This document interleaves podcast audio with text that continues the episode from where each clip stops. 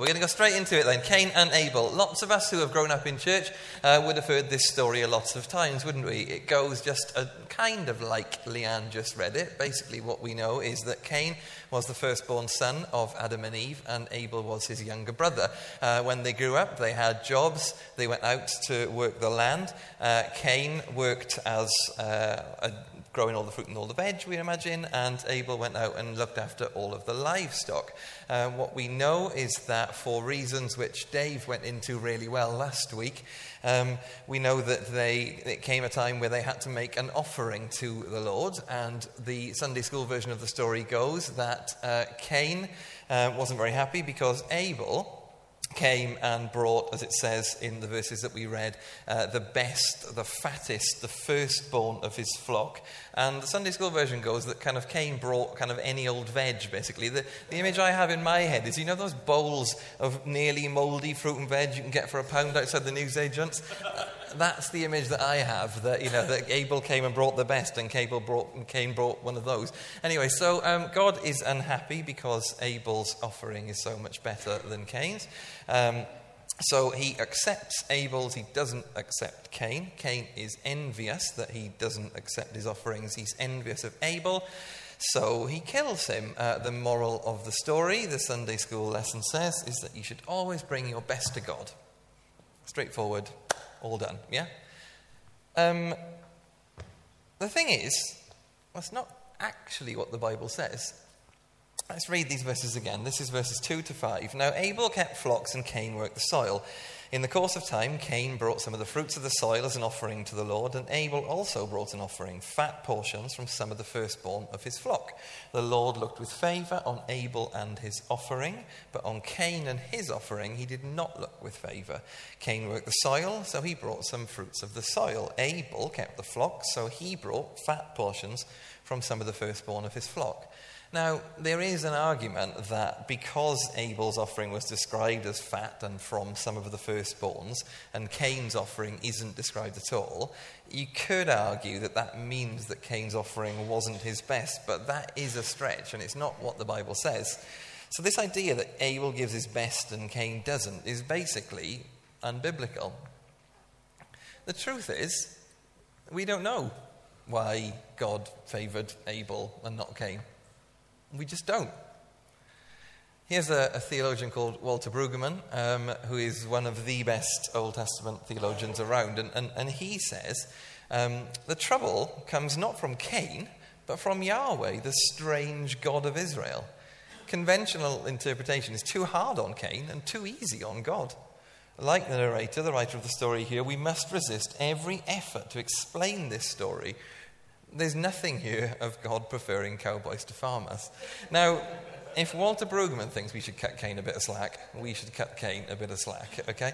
Um, so this isn't a straightforward tale about bringing God your best. Obviously, that's an admirable thing to do, and it's good that we teach kids to bring God their best. That is obviously a good thing to do. But if that isn't what this story is about, what is it about? Well, there are loads of things that we could say about this story, and we'll go into a few of them, I'm sure, in a bit of depth in a few months' time. We're going to do another series later on in the year, looking at some of these stories from the first few chapters of Genesis. So I'm not going to go into the full detail of this story, but we are going to look at one thing. This story is what the Bible calls the founding murder myth. Um, it's the first time in the Bible that somebody is killed by the hands of somebody else. Um, Cain is jealous of Abel's standing in the eyes of God. He wants that position. He wants to be the one who brings the sacrifice that's pleasing to God. So he kills Abel. This is Rene Girard, who's a French anthropologist and theologian. I'm quite envious of how cool Rene Girard looks. Um, uh, certainly, when I get to that age, I would like to look quite as cool as him. Um, he's got an anthropological theory called mimetic rivalry. He says that all human societies are based on the same thing that's triangular rivalry and the need to sort out the violence that arises from triangular rivalry. What is triangular rivalry? Well, to explain, I am going to need three volunteers. Who would like to come up and help me talk about triangular rivalry? Hands up. I'm just going to pick people if you don't. Leanne, excellent. Gareth, we need one more from over this side at the back somewhere. Anybody? Jerry, well done, excellent. Good volunteering, thank you. Um, so, I need you three to stand here, please. Uh, Jerry, you're uh, in this instance going to be God. Well done. Uh, Leanne, you, you get to choose Cain or Abel? Abel. Abel, and you're going to be Cain, and you're going to stand right here, looking at God, please. Uh, so, triangular rivalry. Um, all humans have within themselves a desire for stuff, be that a new car, a new house, a new job, a partner. There's an old Danish proverb which goes, If envy were a fever, the whole world would be sick. The problem is that in society, we all have to live alongside other people who might want the same thing. So, we'll now switch Jerry is no longer God, sorry. You're now a job. And you two work in the same department. And you want the job. The problem is, there's two of these guys and there's only one job. So the closer that they get towards getting the job, the closer they get to each other and they have to battle to get the job.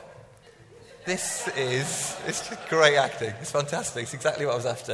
Um, this is triangular rivalry right there. And actually, another thing that goes alongside this is that sometimes when somebody else gets the thing that's there that you didn't even realize you wanted, suddenly you really want that thing. Have you ever known that thing where there was this girl that you kind of liked and then she's got a new boyfriend and suddenly she becomes the most attractive person in the world to you because it's too late and you can't get her anymore? That's the kind of thing that uh, works in triangular rivalry as well. So the problem is that the, often the outcome of this triangular rivalry is violence. So you're now God again, you're now Cain and Abel again, you're back over here. And Cain and Abel both want the one thing that God is offering. They want to be affirmed by God, and they come together. But God doesn't like one of them. He only likes the other one. I've forgotten which one's which now. But anyway, as long as, as, long as, as long as God knows, that's the important thing. And so it leads to rivalry and it often leads to violence. That is the end of our wonderful, um, well done, example. Your Oscars are in the post. Um, so, um, we see this quite a lot in the Old Testament. Just one more example from Genesis chapter 37, where Joseph's brothers are jealous, they're envious of the relationship that Joseph has with their father. Their father loves Joseph more than anybody else, and consequently, it leads to violence, and they try to kill Joseph before eventually selling him into slavery. We fight for the things that we want, and in the Old Testament, as society grew, more and more violence ensued. Um, Fast forward to Exodus chapter 20, and we arrive at the Ten Commandments. Um, unfortunately, we haven't got time this morning to get into what happens between Genesis 4 and Exodus chapter 20, but suffice to say, there's definitely been some more envy, and there's definitely been some more violence. Um, so here are the Ten Commandments You shall have no other gods before me. You shall not make for yourself an image in the form of anything in heaven above, or on the earth beneath, or in the waters below. You shall not misuse the name of the Lord your God. Remember the Sabbath, honor your father and mother, do not kill, commit adultery, steal, give false testimony. And the last one, you shall not covet. Now, when we talk about envy, we probably don't think too badly of it, do we? We probably don't think it's that big a deal. I mean, after all, in, in Rene Girard's example, as long as when I'm coming together to get the thing I want, as long as I deal with that well and it doesn't lead to violence, is it really that big a deal? Is it really that important? But clearly it is important to God. And not just because it's one of the Ten Commandments, but also it's mentioned so many more times in the Bible. Proverbs 14:30, a heart at peace gives life to the body, but envy rots the bones. For where you have envy and selfish ambition. There you find disorder and every evil practice james 3:16 says. You are still worldly for since there is jealousy and quarreling among you are you not worldly? Are you not acting like mere humans? Two examples from corinthians. That was 1 corinthians 3 1 corinthians 13 is a bit more well known. Love does not envy or boast. And the last one of which i could have chosen many the acts of the flesh are obvious sexual immorality, impurity and debauchery, idolatry and witchcraft, hatred, discord, jealousy, fits of rage, selfish ambition, dissensions, factions, and envy, drunkenness, orgies, and the like. It's really interesting how little we talk about this kind of thing, isn't it? It's like really interesting how little we look at these sins which are internal, the sins which are about our heart and our mind. How many times have you read articles, heard church leaders talk, heard sermons about sexual immorality or any of those other things? Compare that with the number of times that you have heard people stand up and talk about how we shouldn't be envious of others. Um, another interesting thing about uh, this commandment, it's the only one that's not about a direct outward action. This is about internal, it's about a mindset. Um, do not steal, do not murder, do not commit adultery. They're all things that you do that are external, but this one is internal. You could covet something or someone, and not necessarily would anyone know that. But it's interesting because it's this one that often leads to the others. So it's because you covet somebody else's partner that you have an adulterous relationship. It's because you covet something that somebody has that you steal or maybe you murder. Often we hear, hear the Ten Commandments talked about as, as a set of rules. You know, they're, they're the things that Christians have to live by, and if they don't, God will be angry. But the other thing about this one is that I think this is probably one of the best examples as to why that is not the case. Because if you covet something, chances are no one's going to find out. This is about internal. This is about your heart and your mindset. You can break this one and get away with it. so it's a terrible rule if that's all it is. But the Ten Commandments are a covenant. They're not rules, they're a pact. They're guidelines to protect the health of the community. Here's another theologian, Terry Fretheim, and here's what he says Coveting cannot be regulated or policed, let alone clearly observed. The language of instruction, instructions for how to live your life better within community. The language of instruction is more appropriate. Only God can look upon the heart, can observe the presence or absence of obedience with the human spirit. It's a personal thing. And as such, I think it demands a personal response what is it that you're envious of? Is it a person? Someone who's got a better job than you, more money than you, a better house than you? Bertrand Russell says envy is one of the most potent causes of unhappiness. I think that sometimes we can be envious of others because of a perceived failure, failing about ourselves something that we don't like about ourselves leads us to be envious of other people. Sometimes we look at other people, don't we, and we say, Oh, if only I was like him. If only I was taller, thinner, cleverer, faster, more funny. If only I was like him. I'm not, I'm, I'm not normally envious. I'm just, you know, I, uh, but if only I was a bit taller. If only I was a bit stronger. If only I was just a bit more like him, then my life would be sorted. I think one of the huge drivers at the moment behind this kind of envy is social media. There are loads of great things about social media, but lots of problems as well. Let's just watch this video very quickly. Do we present our real selves online? Or do we present a hyper idealistic version of ourselves?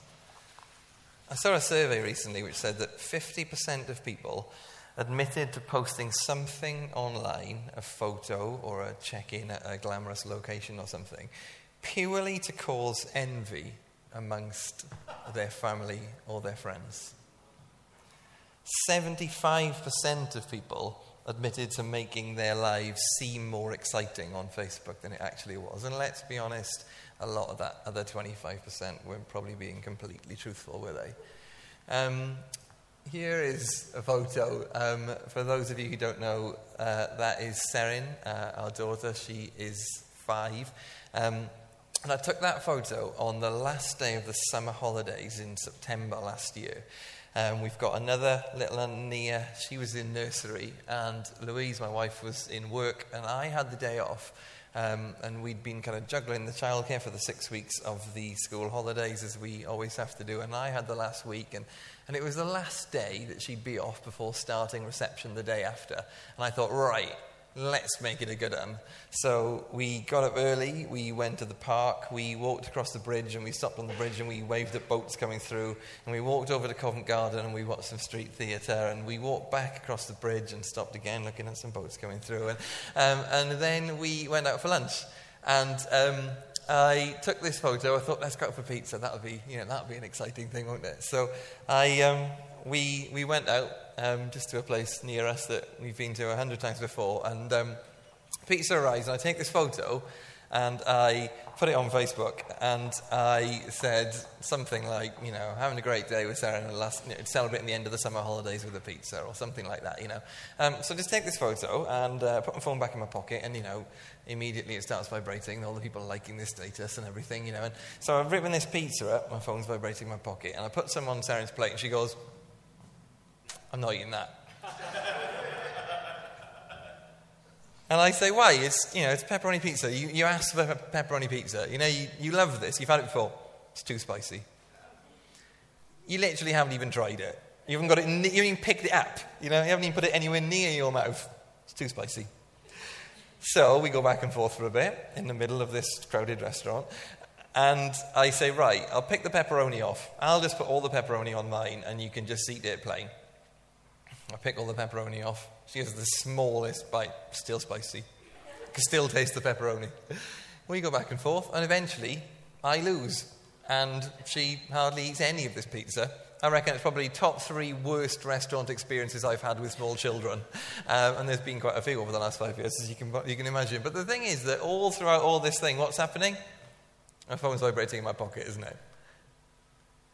What actually was happening, the reality of the situation, nothing at all like what was going on on social media. Social media isn't real, that's the thing. But it affects the way that we think about ourselves because we compare ourselves, our real warts and all lives, to this sanitized highlights package that we see of other people. Here's another issue this, for the uninitiated, is FOMO. It's the acronym for fear of missing out, um, defined as a pervasive apprehension that others might be having rewarding experiences from which one is absent, or more simply, the fear that if you miss an event, you'll miss out on something great. Now, this is another thing, isn't it? This is old as the age, you know, old as the dawn of time. It's nothing to do with, really with social media, but the rise of it has definitely exacerbated this problem.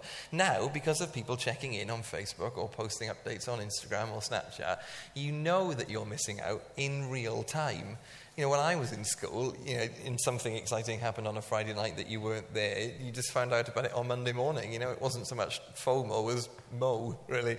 Um, but for young people now, you could be at a party, out doing something, and even while you're there with all these people that you know, you're worrying that you're not at the cool party, that all the cool kids are across town doing something else.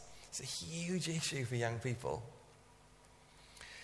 The thing about FOMO is I think it's often born out of an insecurity about who we are.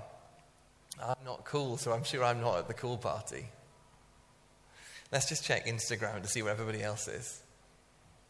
But I wonder whether it's bigger than that. I wonder whether envy, in all its forms, is born out of an insecurity about who we are this could be something as small as getting upset over somebody's Facebook status. I'm the luckiest girl in the world. Can't believe John's taking me to Paris for our anniversary. Just found out I got my dream job and it comes with a £10,000 pay rise. Now, come on, who hasn't looked at similar things on social media as this and had some thoughts that probably weren't all that Christian? but it could be more serious than that, couldn't it? It could be that you were brought up being told that you'd never amount to anything, that you weren't worth anything, that you weren't as good as your brother, your sister, your cousin, somebody else's kids. And it could be that even now you're an adult, this insecurity doesn't manifest itself in complaining about somebody's Facebook status, but it manifests itself in looking at other people and thinking, yeah, my parents were right. He will amount to more than me. She is more worthy than I am.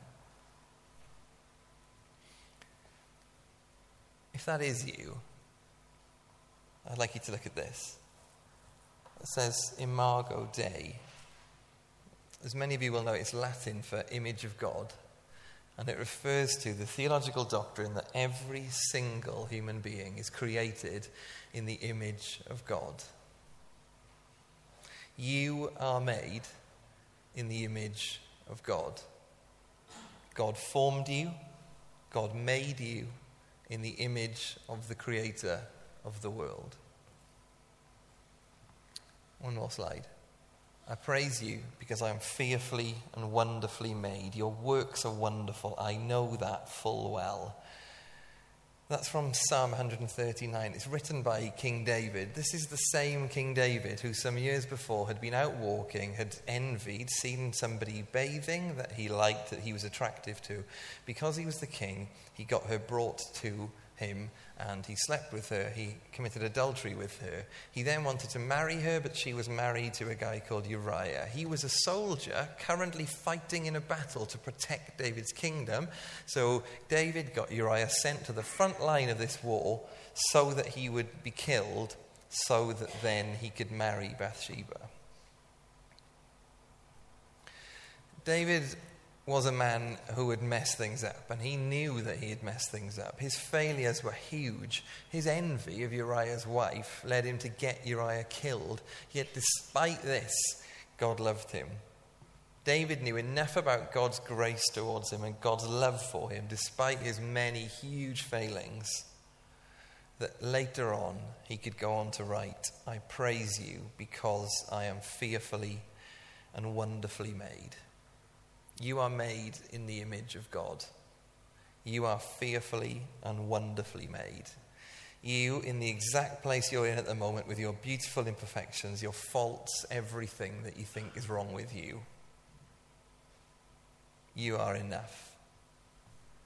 In the eyes of God and in the eyes of this community of friends around you, remember that you are enough. And I think as a community this morning, our task is like I was saying about the Ten Commandments, our task is internal and external. There will be some of us who will be sitting here thinking, yeah, actually, I, I have my security in God. I have my security about who I am. I, I, don't struggle too much with this kind of thing because, yeah, I've, you know, I have that security. But I think that for those of us who are thinking like that at the moment, we have the external job. So, our task is to find those people who we love, who we know do struggle with this kind of thing, and we need to tell them how great they are. We need to tell them how special God finds them, and we need to tell them how special we find them. Now, I really struggle with, with this kind of thing. It's not easy for me to, to start those conversations, but it's hugely important, particularly for men. I recently read an article about male suicide, Adult male suicide kills four times as many people than adult female suicide does in the UK. It says that emotional isolation for men in the UK is as high a risk factor for mortality as smoking. Emotional isolation is as risky as smoking. In a six year study of middle aged men, attachment to a single person, uh, uh, generally a spouse, Attachment to a single person, a spouse, did not lower the risk of heart attack and fatal heart disease at all. But having a strong social support network made a massive difference. Having a friend that you confide in, male or female, a friend who you can honestly and genuinely chat to about what's really going on for you, can literally save your life. That's what the medical research says.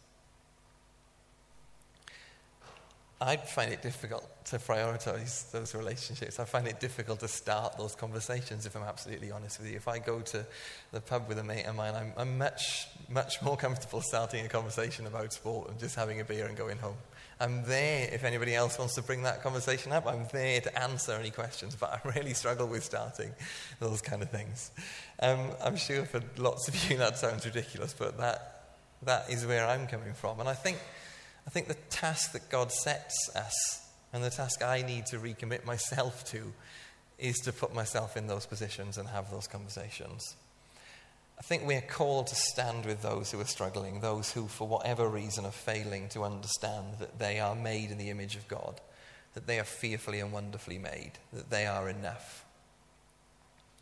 But as I finish, I know that there'll be some of us here this morning who, the people who struggle with this kind of thing, that's us. That's not our friends. That is us. We are the people who struggle to know these things about ourselves.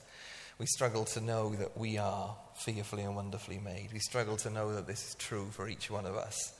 So I'm just going to end as, as Flick and the band come back up to play. Um, I'm just going to end by reading something. Um, I just invite you to, to think about this for yourself, to think about this for the other people that you know, and then we'll sing another song to end. May you realize that you are enough. May you today stand in front of the mirror, look at all those familiar bumps and blemishes, and realize that in the eyes of God and in the eyes of this community that surrounds you, that you are enough. May you lay down the baggage of your past and the baggage of your present. No, May you lay down the baggage, look at it, pick it up again, pile it up, drench it with lighter fluid, light a match, set fire to the baggage, turn around, walk away from it, and never be bothered by it again. Because you are enough. May you then look forward. May you walk forward May you see in front of you a new destination, and may you see around you, surrounding you, a community of like minded believers who are cheering you on, carrying you forward with you every single step along the journey. And may you realize today and forever that you are enough.